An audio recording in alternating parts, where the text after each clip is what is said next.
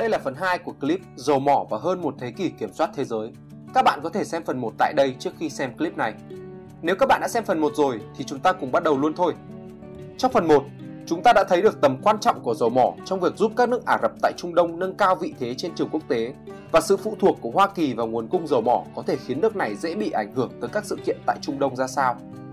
Những năm đầu thế kỷ 21, giá dầu một lần nữa tăng phi mã do nhu cầu năng lượng tăng cao trên toàn cầu, đặc biệt là tại Trung Quốc khi nền kinh tế của quốc gia tỷ dân trỗi dậy vô cùng mạnh mẽ.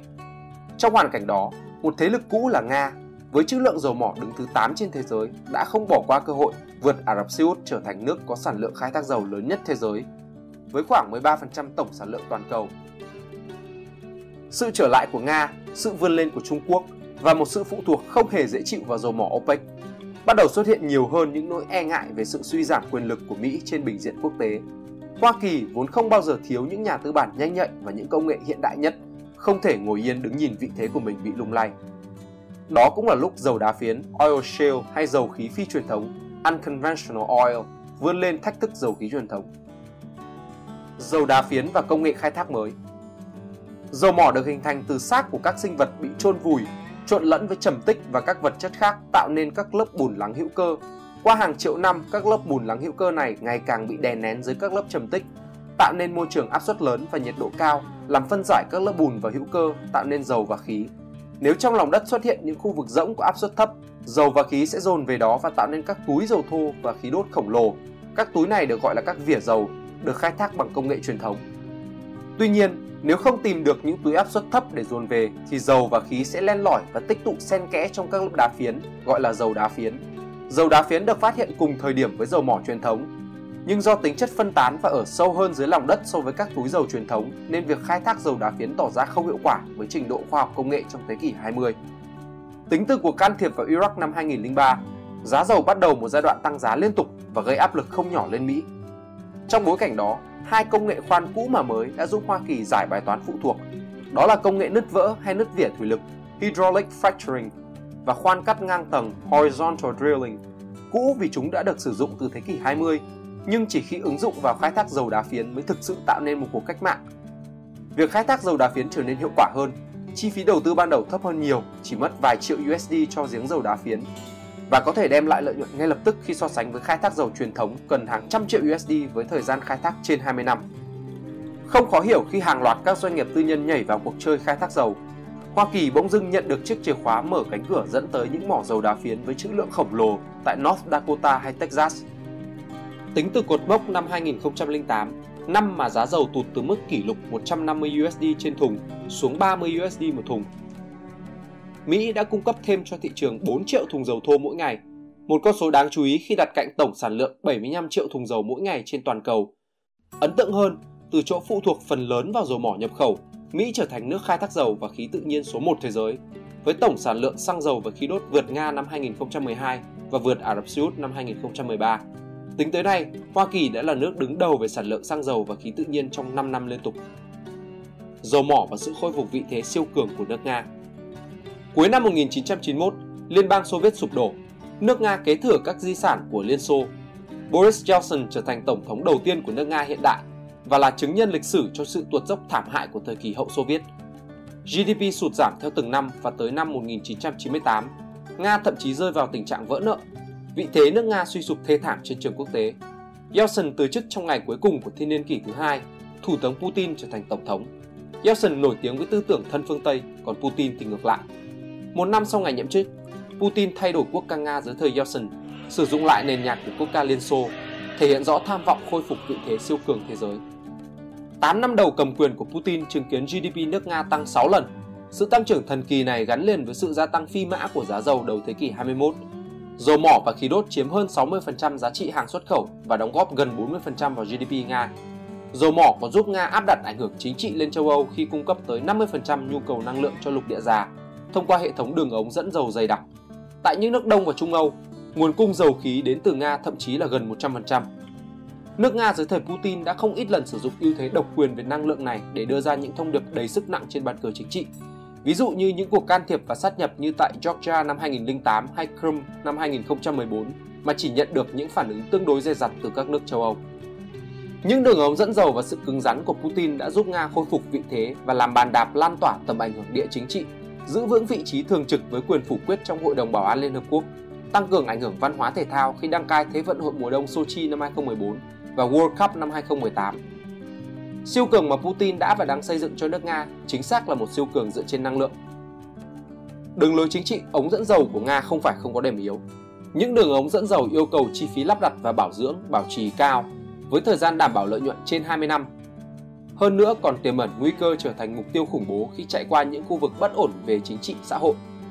Bên cạnh đó, công nghệ hóa lỏng khí đốt Liquefied Natural Gas giúp vận chuyển khí đốt an toàn bằng đường bộ và đường biển mà không còn phụ thuộc vào đường ống dẫn khí, cũng đang để ngỏ những cơ hội trong tương lai cho các nhà cung cấp khí hóa lỏng từ Hoa Kỳ và các nước như Brazil, Mexico. Mâu thuẫn trong nội bộ OPEC từ chỗ đỉnh điểm nắm giữ 60% sản lượng khai thác dầu thô thế giới, tới năm 2014, OPEC đã mất 1 phần 3 thị trường và chỉ còn nắm trong tay 40% thị phần. Vị thế suy giảm, trong nội bộ các nước cũng nảy sinh mâu thuẫn. Trong cuộc họp tại Viên tháng 11 năm 2014, thời điểm mà giá dầu giảm sâu từ mức trên 100 USD hồi đầu năm xuống còn dưới 50 USD một thùng.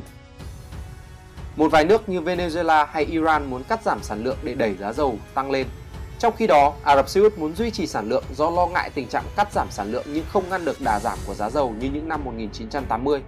Bên cạnh đó, Ả Rập Xê Út hy vọng giá dầu giảm trong một thời gian nhất định sẽ gây sức ép lên các công ty khai thác tư nhân ở Mỹ và bắt buộc họ phải cắt giảm sản lượng, qua đó đẩy giá dầu tăng trở lại mà không cần cắt giảm sản lượng của OPEC.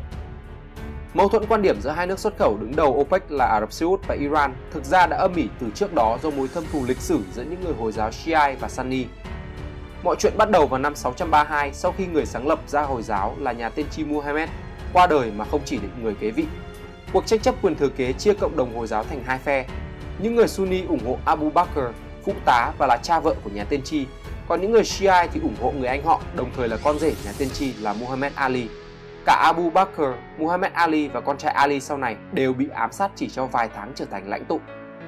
Hai giáo phái bắt đầu chia rẽ sâu sắc Người Sunni luôn cáo buộc người Shia tôn thờ dị giáo do quan điểm tin vào các thủ lĩnh của họ là hiện thân của đấng tối cao. Còn người Shia thì tố cáo sự giáo điều cứng nhắc của dòng Sunni đã hình thành nên các giáo phái cực đoan và khủng bố. Những người Sunni chiếm đa số trong cộng đồng Hồi giáo và cũng chiếm đa số tại Trung Đông, trong đó Ả Rập Xê Út được xem như lãnh đạo của cộng đồng này. Trong khi đó, sau cuộc cách mạng Hồi giáo tại Iran năm 1979, những người Shia lên nắm quyền tại đây và luôn cố gắng mở rộng ảnh hưởng của mình tại Trung Đông.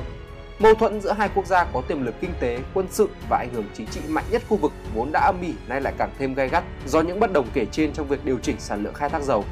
Thời gian gần đây, căng thẳng giữa Ả Rập Xê Út và Iran thậm chí còn để ngỏ khả năng cho một cuộc chiến tranh giữa hai nước mà theo đó có thể khiến giá dầu cán mốc 200 USD một thùng.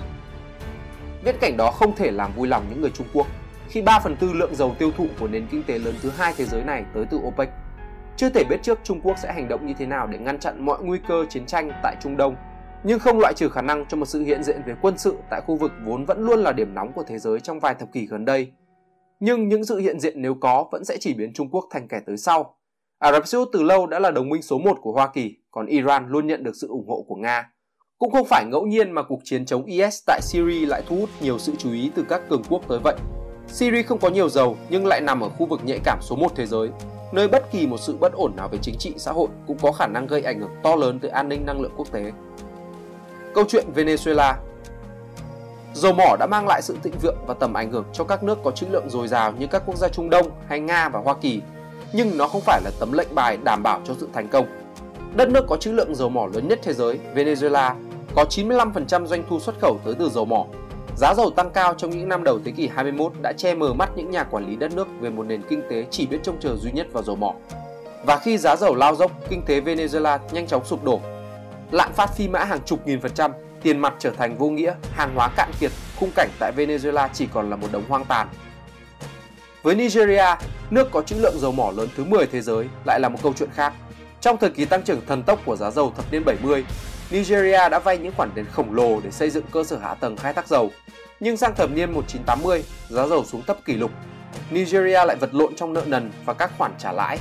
Hiện nay, Nigeria đã thu xếp được một phần các khoản nợ, nhưng nền kinh tế vẫn phụ thuộc nhiều vào xuất khẩu dầu mỏ và vô cùng nhạy cảm với những biến động của thị trường. Không quá khi nói rằng các nguồn năng lượng đã làm xoay chuyển bánh xe lịch sử hiện đại.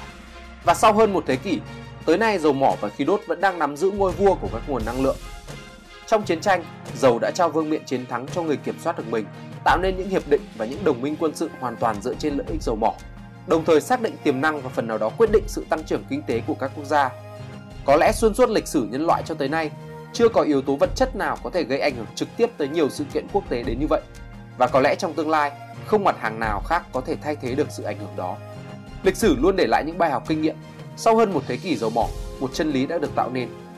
Ai kiểm soát năng lượng, người đó sẽ kiểm soát cả thế giới. Hy vọng các bạn sẽ thích video lần này. Đừng quên like, share và subscribe ủng hộ chúng mình. Và nếu các bạn thích những nội dung như trên thì xin hãy đăng nhập vào spyroom.com để tìm đọc thêm. Mình là Việt Anh, xin chào và hẹn gặp lại.